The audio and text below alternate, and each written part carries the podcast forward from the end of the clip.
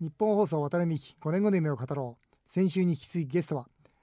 日本人の人生相談という本も出版されております。コラムニストの石原総一郎さんです。よろしくお願いいたします。よろしくお願いいたします。さてこの番組ではゲストの方皆さんにお願いしております、えー、石原さんの5年後の夢そちらの色紙に書いていただけるでしょうか。現在石原さん52歳。歳です。52歳。5年後というと57歳ですね、はい、そうですね、では57歳の夢書いていただきましょう。わ、かりました。えー、そうですね、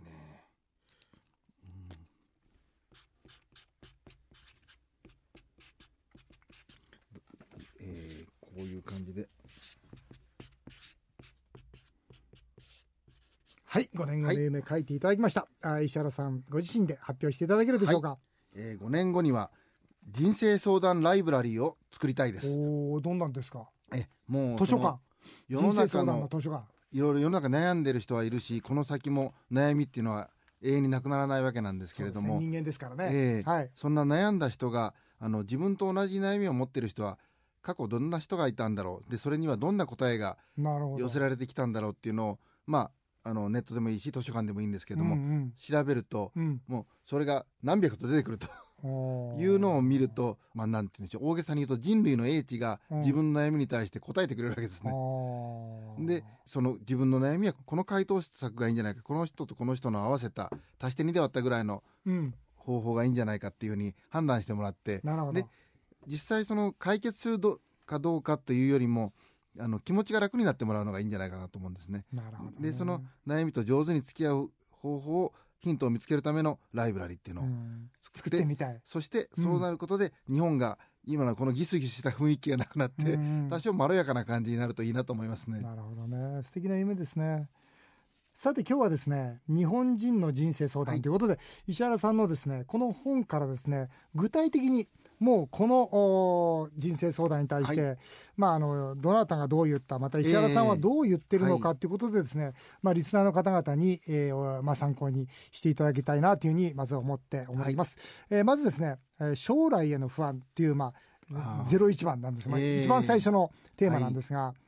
二十、歳の若者からの相談です。性別は書いてありませんが将来のこと過去のこと仕事のこと自分のことを考えると不安でたまらないんですという、えー、相談がございました。それから2つ目ですね、はい、今年になって仕事も女も絶好調という33歳の男性しかしいいことが続くと何か悪いことが起きるんではないかと心配になりますという相談なんですね。これも不安っちゃ不安ですね。不安なんですね。えー、本当の意味での負け犬です。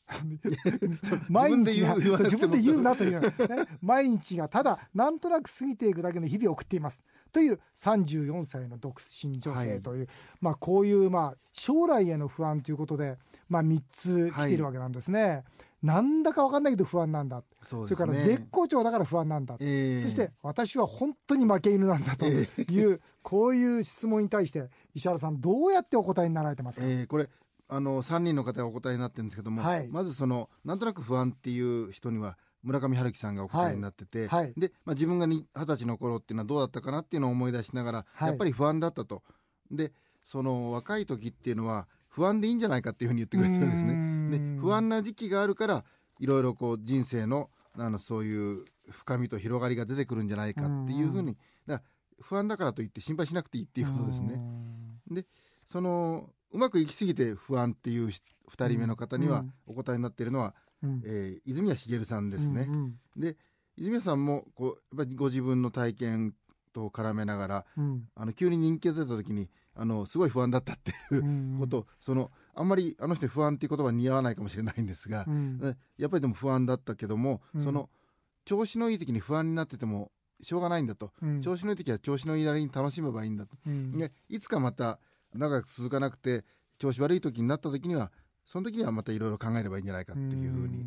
あのおっしゃってますね。これはあれですよね。いいことがついた時に悪いことが起きるんじゃないかって思わない方がいいですよね。そうですね。いいこいい時はいいいいと思ってればいいんじゃないですかね。悪いこととか悪い思いって形になりますもんね。そうですね。うん、だから悪いことが少しでも頭よぎったら。もうそのことは何としても打ち消していかなきゃダメですよね。その悪い方にわざわざ自分で近づいていくっていうことがありますよね。あるある。まあこうやってどうしてもそっちにまあ引き寄せられてしまうというかね。えー、やっぱりその幸せに慣れてないっていうまあほとんどの人幸せに慣れてないですから、うん、そのちょっとこう困ったことがある方が安心するみたいなところがあるんでしょうね、ね、人間って不思議だよね、えー、なんか悪いことがあるとほっとする人っていますよね、えー、不幸癖っていうかね、えー、うん、そのめったにない幸せを味わうっていうのはなかなか難しいことだったりするわけですね。生きる意味。これ2つ目なんですよね、生きる意味これ分かるな分かるような人もいるんじゃないかなと思うんだけどね、はい、某商社の窓際族ですと、えー、51歳ですと男性、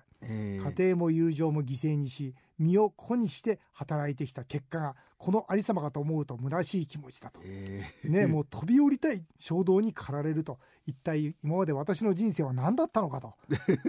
じゃあこの回答紹介しましょうか、うん、あの棋士のね米長邦夫さんがお答えになっているんですけれども、うんうんあの人間旬というものがあると、うん、なのでがむしゃらに働く時に働いたのはそれは良かったんだと、うん、で素晴らしい日々だっただろうと、うん、でそうやってこうエネルギーを燃焼して今に至ってでもあの人生はずっと同じ戦法ではいけないと。あの、将棋に例えてあの同じ、えーまあ、櫓を指しある時には振り飛車を指しというふうな戦法を変えていかなきゃいけないんだと、で今窓際に置かれたのは指し方を変えなさいという天の声なんじゃないかっていうアドバイスを送ってらっしゃいますね。そうだよねやっぱりその51歳ね何もなかったわけ僕はないと思うんだよね、えー、51歳まで今まで素敵な仕事もしてきたはずだし、はい、素敵な家庭も作ってきたはずだし、はい、いろんな友情もあったはずだし、えー、何かこう今まで作ってきた素敵なことにそのスポットを浴びせば、はい、元気になれるような気がするんだよね。そうですね。あの自分はあれだけのことをやったんだっていうふう。なあれを乗り越えてきたんだっていうそう。そういうことをまあ思い出して。ねそしてまあまだ51歳ですから、うん、これから先長いですから、うん、そのじゃあ今までないがしろにしてきたこともいっぱいあると思うんですね、うん、奥さんはどうなのかとか、家庭はどうなのかとかっていうそっちの方を目を向けろということではないかっていうふうにも米長さんおっしゃってますね。人生ってどこにスポット当てるかだからその今のねなんかたまたまものすごくうまくいってないことにスポット当てちゃったら、えー、本当つまんなくなっちゃうと思うので、えー、でも今まで素敵なことがあったら、えー、そこにスポット浴びせたら元気になれるような気もするんですよね。大体、ね、トータルですからね。そうですそうです。よくありがちな質問。嫌いな人。面白い。嫌いな相手の宝庫といえば何と言っても会社ですと。自分の都合ばかり優先して言ってくる。自分の言ってたことが通らないと怒り出す。そんな後輩とどう付き合っていけばいいのか。26歳の男性です。これ面白いね、はい、武田鉄矢さんがね答えてんだよね、はい、嫌いな人嫌いな人に対処する方法はしかとするしかありません。これあの武田さん別にこのなんていうかな挨拶しても返すなとか言ってるわけじゃなくて心の中でしかとしろっていうことですね。そうなんだよね、えー、距離を持て保てばいいんだと。もう無視しろってことなんだよね、えー、距離保ってそうだよね。だって、えー、嫌いな人と別に付き合うことないんだもんね。でこの嫌いっていうのは別にこっちの心の中の問題ですからね、うん、で相手がこうどう変わってくれるわけじゃないとこっちの都合に合わせて。そうだよねですのでもうその距離の取り方を変えていくしかないですね。他人の妬み。これ面白いなと思うんだけど結婚15年目にして中古マンションを手に入れた38歳の主婦。ところが隣に住んでいる若夫婦は双方の親が共同出資してマンションを買ってくれたことを知りました。それで憂鬱になってるって言うんだから。おいおい憂鬱になるかそれって。ね、そのそのしかもそのね隣の若夫婦のことを憂鬱になってないで、うん、ももっと憂鬱になるんだったら世の中にいるすごいお金持ちのことと比べればいいんですけれども、うん、やっぱり人間近いところと比べるんですね。本当だって人間ってさ、ええ、生まれた環境もそうだし、え、平等じゃないもんね。そこはもうしょうがないんですよね。ねだから隣のね、ご夫婦は家,、家をお父さんお母さんが買ってもらって、自分たちは貯めたとしたら、自分たちは貯めてそこで夫婦の絆を深めたとかね。そうですね。何でもこうプラスに考えていかないと。その結婚15年間苦労して手に入れたっていうところに価値があるわけですからその住んでる日々の喜びは多分隣の夫婦よりもこの相談者の方が大きいと思いますね。そういう考え方だよね大事なのは、えー、お互いに画家で。これありがちなんだよな。今までは同じような評価や収入だったのに。突然相手が売れっ子に。その才能は認めているものの嫉妬してしまう自分がいるんですと。石原さんどうしましょうこれ。あの我々のこう業界でも大体ライター同士とかイラストレーター同士とかは、うん、あの結婚しても離婚するんですよね。何それ。あそう。その片方売れちゃうから。いやいやいや、まあ売れる売れないもありますけど、お互いのやってることは絶対わかるので、あのあもっとこうした方がいいんじゃないかとか、ついこうももどかしく思ったり、それを口に出して言っちゃったりして喧嘩になるっていう。なるほどね。ででまあこうやってこうこのアメリカの心理学者の人が答えてくださってるんですけれども、そういうことはまあ思っちゃうのはしょうがないんだっていうことで、ね、人間だからね、えー、うん、僕もそう思う、えー、で思っちゃうことはもうしょうがないけれどもそのそんなこと思っちゃいけないと思うと余計辛いからね。こじれちゃうので、うんうんうん、そうやってこうこう見れば見るほど思っちゃうんだからもう見ないようにするとか、うんうん、そういうあの現実的な対処をしていった方がいいんじゃないかというふうにお答えになってますね。なるほどね。仕事のやりがい、はい、いいねテーマが40年以上前の相談からなんでちょっとこれ古い相談なんですけどね、うん、ある小さな出版社の編集者になって1年半が経ち入る前は自分に向いていると思った編集の仕事はどうにもつまらなくてならない。どうしましょうか。ねえ。仕事のやりがいってなんか、えー、ね、みんな悩むよね。永遠のテーマですよね、ね、面白いことを探しなさいとかね、えー、好きになるまで頑張りなさいとかね、えー、いろいろあるけどそうですね。そのやっぱり向いてないと思ったらやめた方がいいよね。どう？そうですね。あのそのやりがいはどこでやりがいはどこだっていうふうに探していると、うん、なかなかこうなんで潮干狩りと同じでそんなやりがいっていう回がその辺に転がってるわけじゃないので面白い、うん、あの、うん、見つからないと思うんですけれども、そのいろいろこう答えてらっしゃる人の傾向としては、あのとにかく目の前のことを一生懸命やってるとそれはやりがいが見つかったり、まあおっしゃるようにどうしても見つからなかったりっていうことがあると思いますので、あのそれはもうなんか何も考えずにまず働いてみましょうっていうふうに言ってる人が多いですね。多いね。えー、そこでねまた次の同じラインなんだけど、働く理由っていうのもあるんですよ。はい、えー、50歳の男性です。はい、僕は働くのが嫌いです。でもお金は欲しい。えー、こんな僕が生きていく上で何かいい方法はあるでしょうか。この黒岩さんって面白いねこの人。黒,、え。ー、黒岩十五さんっていうの、はい、作家の方ですよね。そうですねあのこれ多分「週刊プレイボーイ」に連載なさってたやつだと思うんですけれども、まあ、20年ぐらい前の連載かな、でその50歳の男性がこの相談を寄せてきたことがまずダメなわけですけど初めてこの言葉聞いたけど、ええ、このドカンタレ ドカンタレって何ですかこれ？このバカ者ってことかな？あのそういうニュアンスですね。このバカ野郎ってことですね。あの大体このこの連載をまとめた本のタイトルが黒岩十五のドカンタレ人生塾っていうんですね、ね、だからドカンタレでくるわけだ、え そうですね。この人生相談も結構乱暴な答えって多いですよね。多いですね。下手するとそういうの望んでる人多いのかもしれない、ね、あの叱られたいっていうニーズが、あると思いますね。本当だよね、まあ、これ読んでるとそうだもんね。えー、もうそのはっきりも叱ってもらえないとかこう自分でも薄々このままじゃダメだと思ってるんだけど、うん、喝を入れてほしいっていうそういう相談っていうのももう多いのであの人生相談読んでると、うん、こうあの同じテーマじゃないかもしれないけど自分もどっかで喝を入れてもらいたいと思ってる気持ちはあるわけなので人が叱られてるのを見ると気持ちいいっていうのはあるんですね。そうなんだよね、えー、だから君は50歳の大人やろうと、えー、この人生相談で最悪のドカンタレやと。レあのもうストップになっちゃいましたね。そう男の人生ってやつはまず大前提として働くんだ。働くことが前提で前提を悩むだと。いうことをこう言ってるんですけど。ええ。ー、まああのややこしい問題はシンプルに考えろっていうことなんです、ね、ことでもありますね。その後ねまた面白いんですけど、えー面白くない会社を辞めてバカボンのパパのような自由で気ままな生活がしたいという 26歳の男性。この26歳の男性のこの質問に対してなんとバカボンのパパの生みの親の赤塚さんが答えてるという。呆れつつ答えてるんですね。ねでも赤塚さんこういう質問するの不幸だよって、そうですね、うん、自分にはこの仕事しかないっていう転職を決めてそのために必死になることが楽しいんだよと。そうですね。こう言ってますもんね。あのみんなこうバカボンのパパがあの楽で楽しい毎日買ってたらそうじゃないんだと。そんな読み方をしないでくれっていうようなこともおっしゃってますね。そうだよねそして、えー、もう一つ面白いと思ってこれはね僕決定的に質問に対する答えっていろんな答えがあるなと思ったんだけどね、ええ、人生とはもっと真摯にバリバリ働いていけなければいけないものなんだろうか。つまり、えー、26歳の男性、はい、自分は怠けていてその働くことがあまり好きじゃない、えー、バリバリ働かって生きていかなきゃいけないんですか、えー、で働くことは美徳ですか？っていう質問に対して、はい、作家のね元国会議員やられてた、えー、今東子さん、はい、今東子さんが額に汗して働くことが美徳であり人生の誠の意義があるなんてそれを誇りにしているやつがいたら張り倒してやりたいって僕張り倒されなきゃいけないんだよな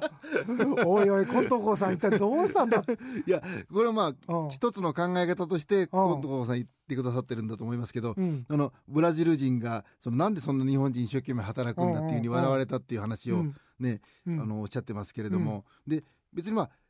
貧乏してもいいんだったら働かなくてもいいんだと、うん、で働きたくてそれが楽しければ働けばいいんだといういろんな人生観があるけれども、うん、なので、まあ、世の中にある常識とかその規制の価値観っていうのに振り回されてこの人は別に怠けて言っても食っていける人生っておっしゃってるわけなんですけども、ね。うん、あのじゃあそこでどうしても働かなきゃいけないのかな今のままの自分じゃいけないのかなっていうふうに悩むんだったら開き直れっていうことなんだ、ね、ことなんでしょうかね。人生って仕事ってやっぱりこう一生懸命なんかこう働く中でね僕の持論だけどね、えー、やっぱりありがとう集めてあなたがいてよかったよとかねあなたの仕事があってよかったよ。そんなところでこう人として成長していくことが僕は人生の醍醐味じゃないかとね、えー、まあ大冗談に思ってしまうんだけどね。いや僕もあのそう思いますし、うん、この方がたとえ生意気ながらでも食っていける人生だったとしても、うん、あのなんか仕事を見つけて働いてその喜べるような仕事っていうのがあるともっと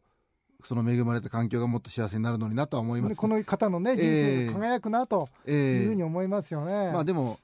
怠けながら食っていけるっていうのはあのなれるもんならなってみたいなって思いますけどね。